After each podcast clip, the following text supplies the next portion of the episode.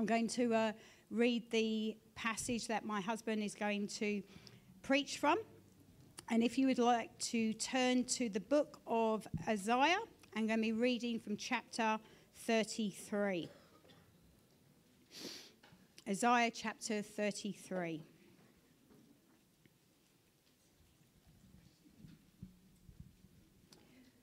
Woe to you who plunder, though you have not been plundered, and you who deal treacherously, though they have not dealt treacherously with you. When you cease plundering, you will be plundered. When you make an end of dealing treacherously, they will deal treacherously with you.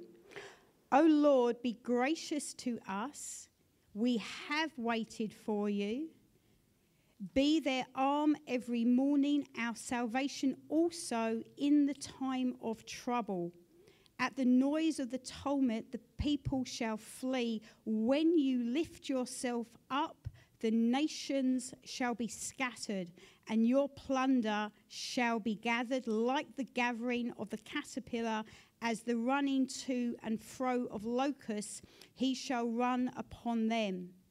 The Lord is exalted, for he dwells on high. He has filled Zion with justice and righteousness. Wisdom and knowledge will be the stability of your times and the strength of salvation. The fear of the Lord is his treasure. Surely their valiant ones shall cry outside. The ambassadors of peace shall weep bitterly. The highways lie waste. The traveling man ceases. He has broken the covenant. He has despised the cities. He regards no man. The earth mourns and languishes. Lebanon is shamed and shriveled. Sharon is like a wilderness, and Bashan and Carmel shake off their fruits. Now I will rise, says the Lord. Now I will be exalted. Now I will lift myself up.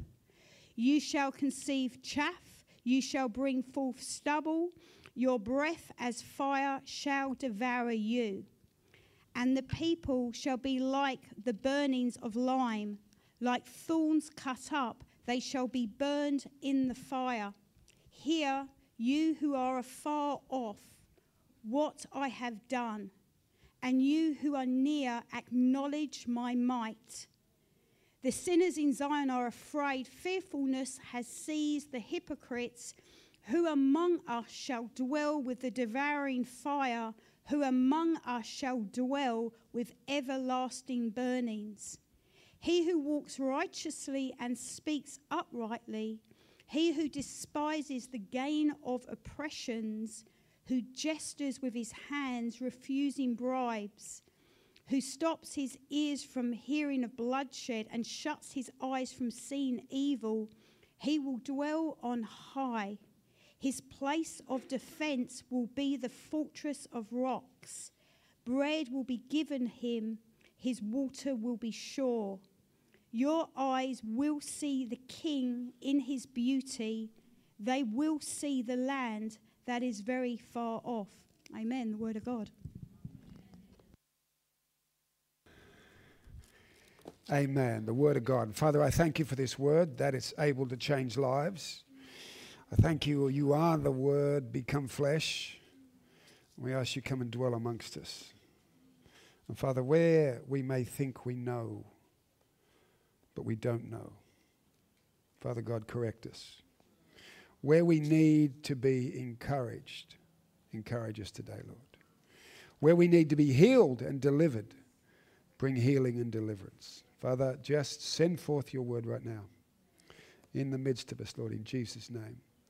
It's a passage, and, it, and it, it's referring to a time where Israel was facing a time of crisis, and a king called Sennacherib had come to the gates of Jerusalem.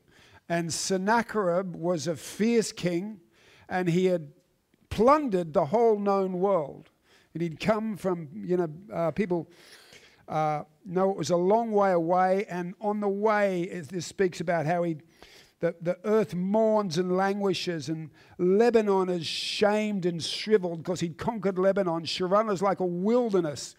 Bashan and Carmel shake off their fruits because where this king went, it was his practice to just strip and plunder, take all the gold, all the valuables, even all the fruits, all the cows, everything. He would just, just strip and rape the land. And he was coming, and this, this plundering king had gone through all the world, and nobody could stand up against him. And now he was coming at Jerusalem. And Jerusalem, uh, when Sennacherib came, the Bible says that he besieged them. So he built a, a, siege mound around the, the city, and they were being sieged by this enemy who was, uh, in another part in um, the book of Isaiah, speaks about he was screaming threats at King Hezekiah and God's people, was saying, Why are you trusting God? Because everything I've done to the rest of them, I'm about to do to you. And this enemy was, was breathing fire and screaming and intimidating, saying, I've stripped everything else, I've conquered everything else. Now I'm at the gates and I'm coming for you. And see, I want you to know today Sennacherib is a type of Satan, and his army is a type of demonic powers.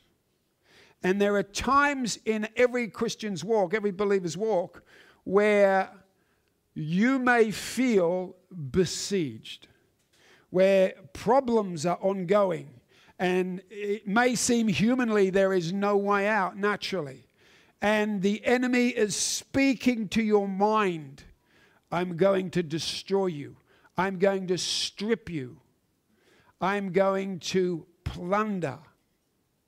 This is, can happen to families when we come under a you know attack and the enemy comes and you know he may be saying I, I, am going to strip you you know you've been a christian for some times but now there's a temptation. And the enemy saying i'm going to strip you of your righteousness. I'm going to strip you of all your righteousness now.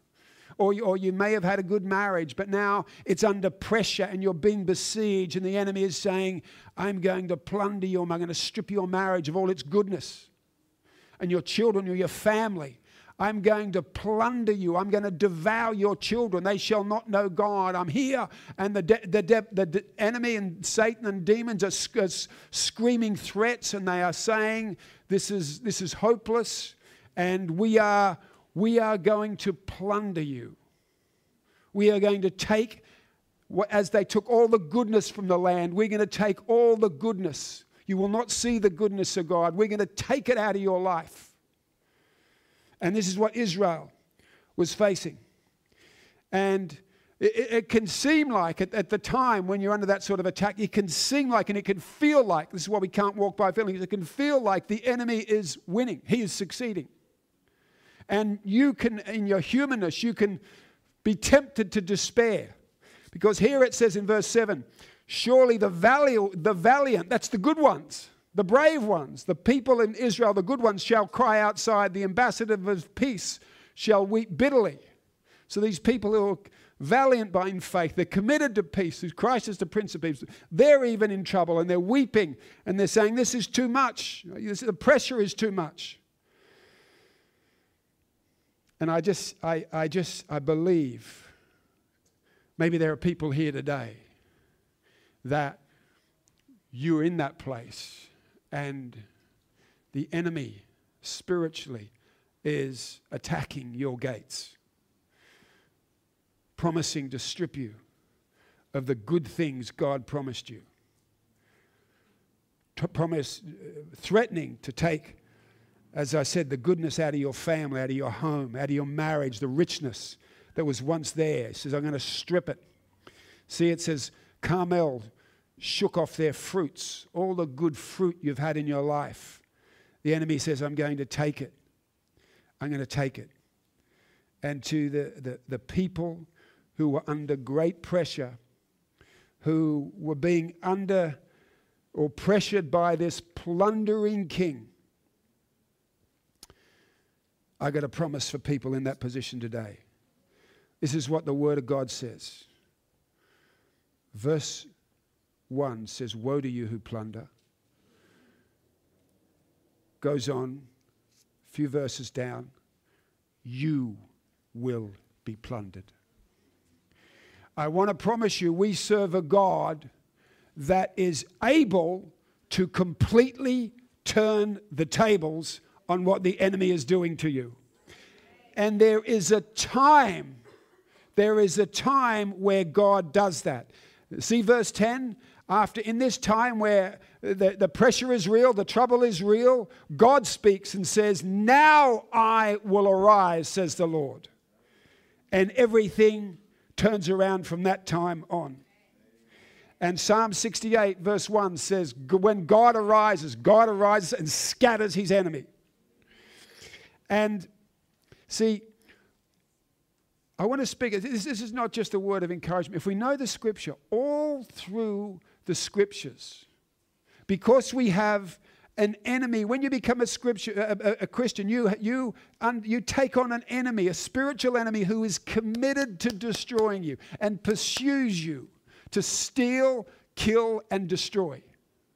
That's, that's Satan, and, and, and the powers of hell are committed to do that. But all through the scriptures, when God's people were on the cusp and felt like they couldn't take any more because the pressure of the plunder was great, God arose at that time and plundered the plunderer. He uh, knows how much you can take, and he arose and plundered the plunderer. And I decree today the plunderer will be plundered by the power of God. In every family, every business, every marriage, every ministry, the plunderer shall be plundered in the name of Jesus. You see this when, when Israel was at the Red Sea and the pressure was so, all they were doing is trying to follow God. Get out of the wilderness. God set them free. They're just trying to walk with God. And this is how some of you are. And then because Satan wanted to get them back, Pharaoh wanted to bring them back under bondage, he came and he put such pressure on them. They're standing. They're in front of the Red Sea. It's an impossible uh, obstacle. Mountains on the left, mountains on the right. And Egypt, Pharaoh coming to plunder them, put them back into captivity, and take them back to Egypt. And when it looked like, right at the moment, it looked like there was no hope, what did God do? He not only passed to the part, he not only parted the Red Sea and brought deliverance to his people, but the enemy came and he lured the enemy, and as the enemy pursued Israel, God plundered the plunderer. And it's not just with with with uh, with with Egypt, you see. If you go to the book of Daniel, when Daniel's another righteous man, he's just trying to live a righteous life and he's in a, a place of captivity and he's just trying to serve God. And they put de- uh, these men, because there was nothing they had. What a wonderful thing it is to be blameless. D- uh, this man was holy and blameless. I envy this man to have that kind of life. He was completely, from his youth, he was holy and blameless. Never think it's good to have a testimony of sin. If you grew up and you can live in a Christian life and be holy and blameless, you're blessed. This man, this man was like that. He was a pure young man. He was a righteous young man. He was blameless. And because of that, he, there were people around him who were jealous and wanted to destroy him.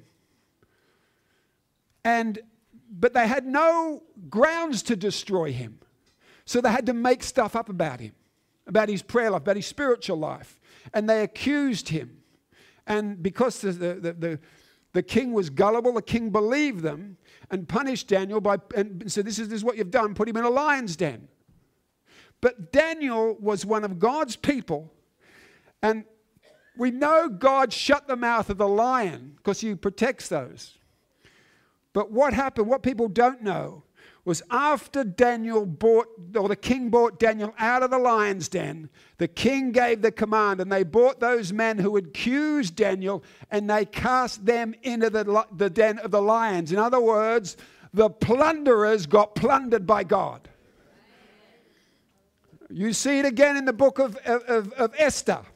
You see a time where uh, you see a time where uh, Israel is facing annihilation, it's a genocide. They have got this guy called Haman who has an antichrist spirit and he's committed to the destruction of all the Jews. And so he sets it up that this godly man called Mordecai, who's, oh, who's just a righteous man, a good man, who raises his daughter in the right way, his niece in the right way, he's doing all the right things for God. And this Haman falsely accuses Mordecai. And it looks like, it looks like there's no hope. The next day, Mordecai is due to be hung on a gallows. And what happened? King had a dream, and to fast forward, they hanged Haman on the gallows that he had prepared for Mordecai. The plunderer was plundered by God. Plunderer was plundered by God Himself. Every demonic agenda was not only defeated, but God Himself arose at the right time this is what happens when God arises and he says to the enemy, You will be plundered. I, I, I, I just know this is a word for today. God says the things and the powers that are plundering you will be plundered. Will be plundered. Now, God says, I will arise, says the Lord. But, but do all believers experience this?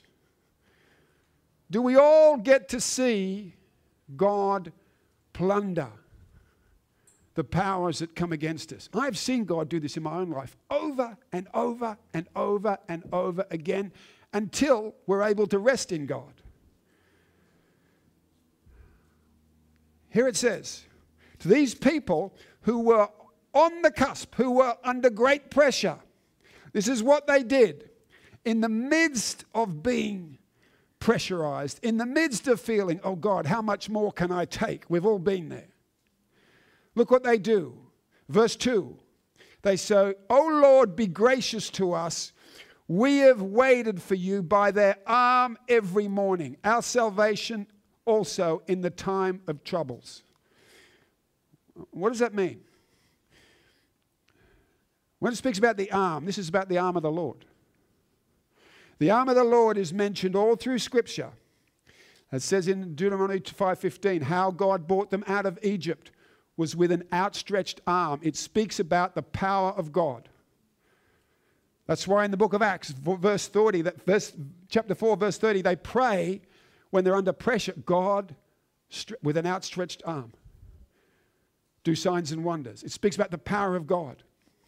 So these people, when they're under pressure, their attitude, they say, Oh Lord, be gracious to us. We have waited for you and this arm to manifest. The people that will see God plunder your plunderer are those people, when they're under the cosh, wait and trust for God's power alone. Uh, it's so important because at the end of this passage, when you go to uh, 2 Chronicles chapter 32, it, it contrasts two arms. What, one, uh, one arm it speaks about is the arm of the flesh, and the other arm is the outstretched arm of God. And when you're under the cosh, you can go to two places. You can go to the arm of the flesh. You can go and seek something of man, something of the flesh something to give you comfort. You can get on the phone and talk to a person all night. You can ring up your therapist. I've got nothing against therapy and counseling, but there is a better counselor. He's called the wonderful counselor, and that's God. But, but, but, but it's very important when you're under the cosh, you don't give up on God and you go and look for something human to solve your problem. Your marriage is in problem, so let's go and get some counseling. That will fix it. Won't fix it unless God's involved. Now, I'm not against counseling, but I'm against people who go and trust in human counseling. Because when you do that, your heart departs from God. And, and if you're under the financial pump, you go and you seek some sort of human solution. Because as soon as you get out of that place and you get out of the place of trusting God, Jeremiah says this, and it's a, it's a great warning. And it says, Cursed is the man who trusts in man, who makes flesh his strength, whose heart departs from the Lord. For he shall be like a shrub in the desert, who shall not see when good comes. Good will come, but you won't see it. You won't see the tables get turned. You won't see the plunderer get plundered because you're trusting in people. But blessed is a man who trusts in the Lord, whose hope is in the Lord, for he shall be like a tree planted by the waters, which spreads out its roots by the river. He will not fear when heath comes, but its leaf will be green, will not be anxious in the year of drought, nor will cease from yielding fruit. So these people said, when they're under pressure, I just see verse 2, they fell to their knees. Oh Lord, we've got nobody but we're looking to you. Oh Lord, in our press, we're coming to you and we're believing you're going to be gracious to us. We waited for you and we're still believing. And we're going to believe that at the right time, you will arise and you will reach out that outstretched arm and everything is going to change. That's the position God wants his people to be in. That's the position God wants you, you when you're under the pump, when you're in trouble. He wants you to look Get on your knees and say, God Almighty, I trust in you. Verse 13 You who are near and have acknowledged my might. My might. You get on your knees and you say, God. You know what might means? Isaiah named Jesus mighty counselor. You can get counselor by a therapist, or you can get counseled by the might of God. And the might means mighty God acknowledges there are other powers that we're going to face. But mighty God is the name of the one who overpowers every other power. And we acknowledge his might no matter what I'm facing, you, God, are greater. You, God, are greater. You, God, are more powerful than whatever situation I'm fa- facing. And it's you I put my trust in. And when do you do that? It says, Our salvation also in the time of trouble. There's no use exercising great faith when you're on the mountaintop. It's when you're in trouble you fall to your knees. You don't look to the arm of the flesh, but you put all your hope in God Almighty, that at the exact right time, He'll reach out His outstretched arm and His power will deal with every problem. He says, These people will see me plunder the enemy. And there's another condition.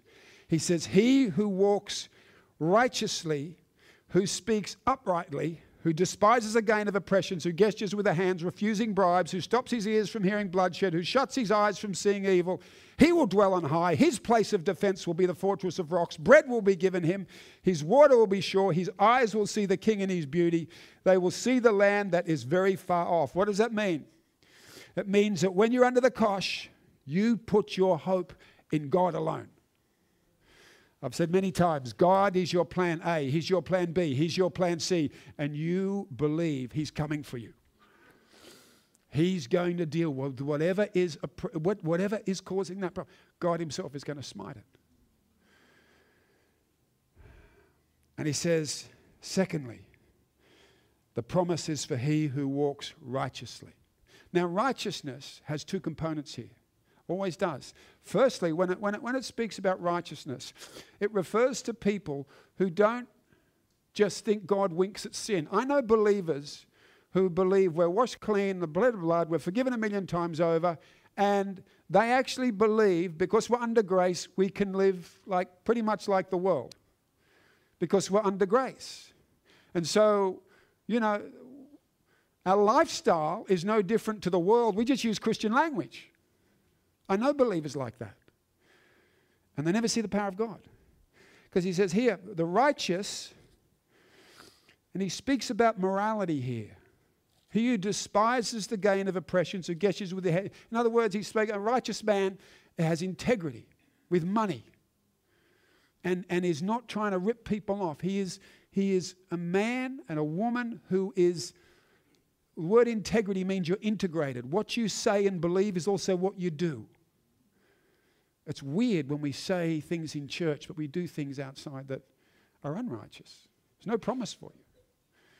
But he says, the promise is for he who doesn't steal and take money and cheat and take bribes, who stops his ears from hearing of bloodshed. This speaks about a moral person. You know, you don't delight in hearing about how someone else has come a cropper who shuts his eyes from seeing evil. My goodness, that's a word for today because there's so much evil everywhere on the buses and the side of buses, almost everywhere you can see evil and on the TV and all. And I've said many times, Job made a covenant with his eyes. It's not okay to look at that stuff because the eyes are the window to the soul. If you look at that stuff, it's going to change. Going to, you know, you look at pornography if you're a man, it's going to destroy you. It's going to destroy your marriage. You're going to objectify women because it, it's powerful. So the righteous man, he says, does shut his eyes from evil because he lives morally. But there's a second component to righteousness. It's not just being moral and ethical, but it says the righteous man speaks uprightly. Because there's two components of righteousness there is the righteousness, there is li- what I call life righteousness, that we, we hunger and thirst for righteousness, that we right be God, that, that our values are God's moral values. That's the first part. But the second part, the righteousness are justified by their faith. So, a second part of being righteous is being someone who is in that position of faith, and you know if you're a position of faith because of what you speak. And he says, the guy who's going to see God's power speaks uprightly. That means when you're under the kosh, you know, when you're under the kosh and you think, oh gosh, I'm under so much pressure, and the thing that's got to come out of your mouth in those times is not your emotions, it's not your feelings, it's a promises of God. I am able to do all things through him, through Christ who strengthens me. You've got to be able to say, no of these weapons, they're real, but none of them shall prosper. You've got to say, God shall arise and scatter the enemy. He is able to make a way where there seems to be no way. Because when you're under the pump and you just go, oh, it's hopeless, oh, this is no good. I've trusted God before. This is not going to happen. Why, you know, you can speak to your spouse. Why do you keep trusting God? This is ridiculous. You believe in a fairy. You know, God considers that an evil report. When you speak words of unbelief, the Hebrews were accused not of unbelief. He said that's an evil report. When you say God is not able to fix this, this is too much for God, it's an evil report. So when we're under the cosh, we, yes, it's, it's, it's, God understands the problem. But I'll tell you, I'll give you a promise. Now I will arise. God knows exactly how much you can take, He knows how much I can take. And before you break, He will arise. Before you break, He arises. And you know what he does when God arises? God looks at his children. He goes like, I've seen them standing because he's also purifying you in that time. I've seen them believe. I've seen them holding on. And he says, now God is so zealous for you. Now I see what the enemy is doing. And at the exact right time, God arises. He reaches out his arm. And it says, His breath as fire shall devour them. He who is doing the plundering shall be plundered. And I spoke about all the times in scriptures where God actually does that.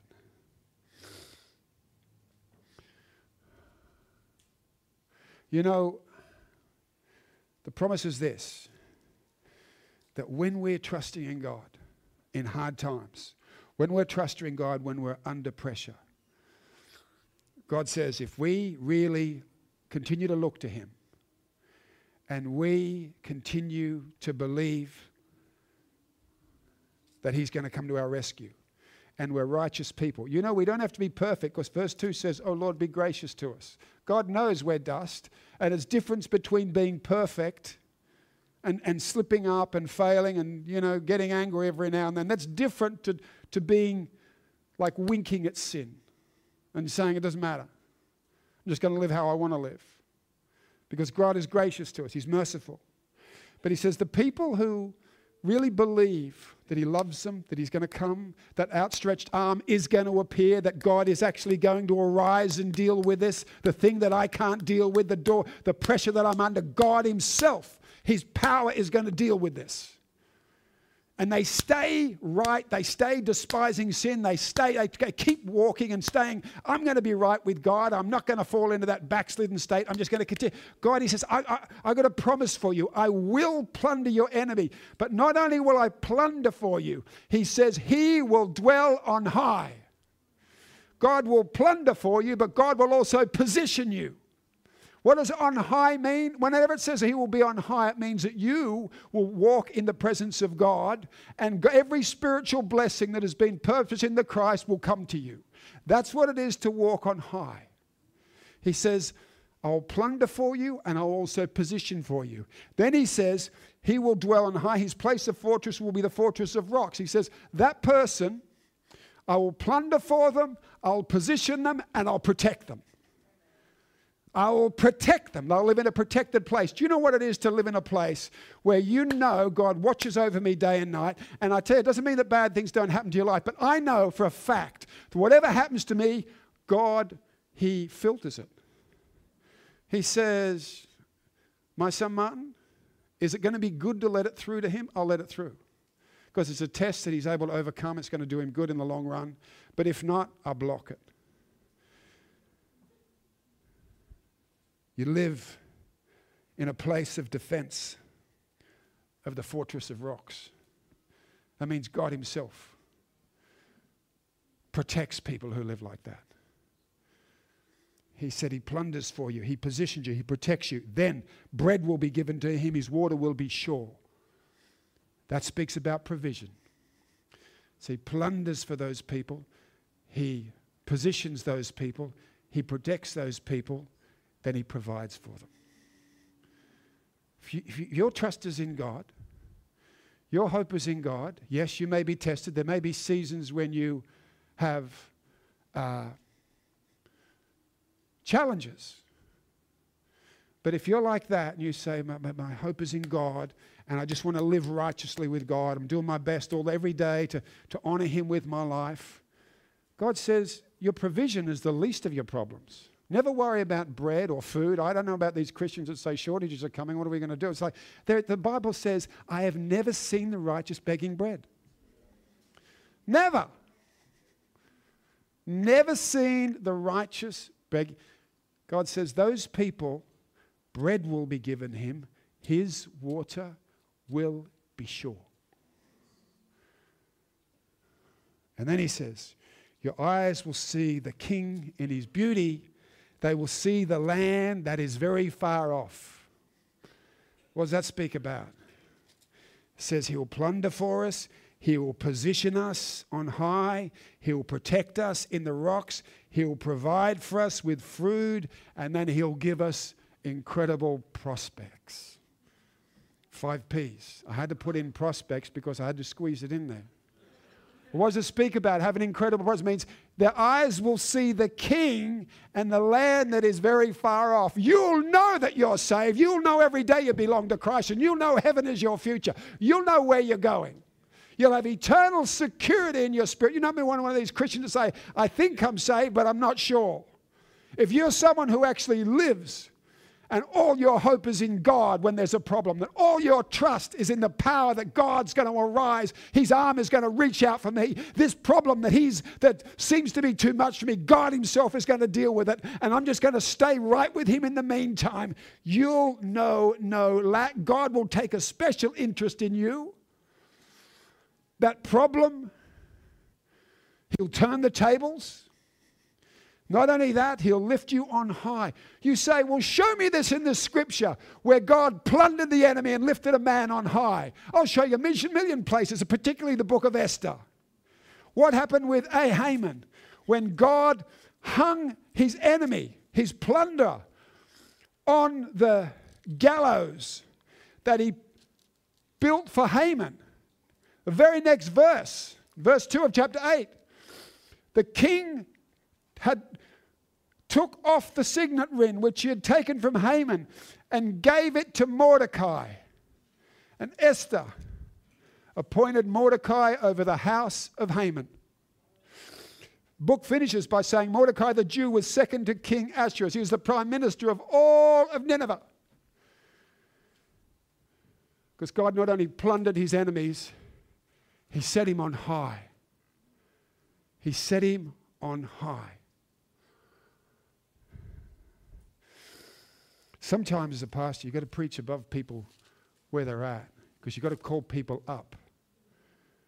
We could preach where you're at all day, but we can call you up. But these aren't sermons. This isn't, this isn't just information. Are, uh, these are the principles of what God will do for every man and woman who truly, truly wants to be right for Him, with Him. These are promises. And when it feels like you're being plundered, that's the test. It's not easy for any of us, but that's the test. Where you're looking today. Anything of man? You're looking to any arm of the flesh to get you out of your situation? Or is all my hope is in you? I'm expecting God to be gracious to me, to reach out his arm and deal with that plundering power. Whatever demon, whatever demonic power is, because that's what it is, it's coming against me. God Himself. I tell you, if you live like that, He will. He will plunder the plunderer, and He will position you on high. He will bring you into that place of peace where you know you live protected by God Himself and His angels. And He'll bring you to a place where you know your bread and your water. You've got a different source to the world. God keeps you. Like He kept Elijah by the brook Kerith. He knows how to feed us.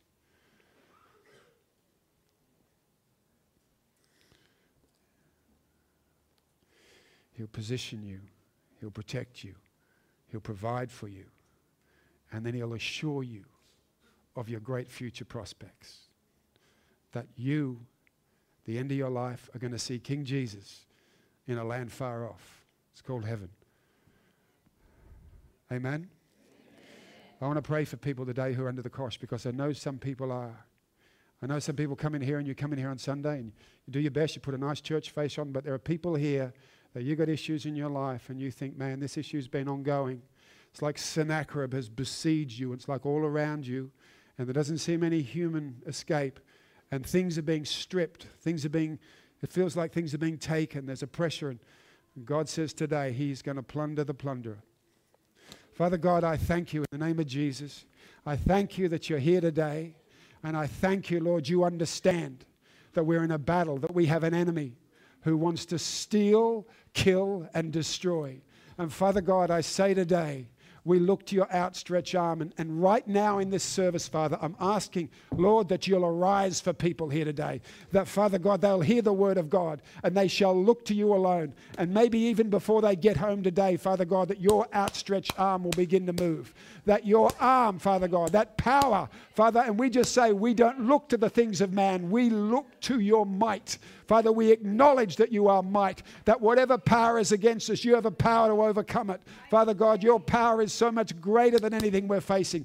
And we acknowledge it today. And I declare no matter where we are, that you will be gracious to every trusting soul here. Father, every person who really is trying to live right by you, Father, that you will be gracious and you will move, and we'll have a testimony in this house that you indeed plunder the plunderer.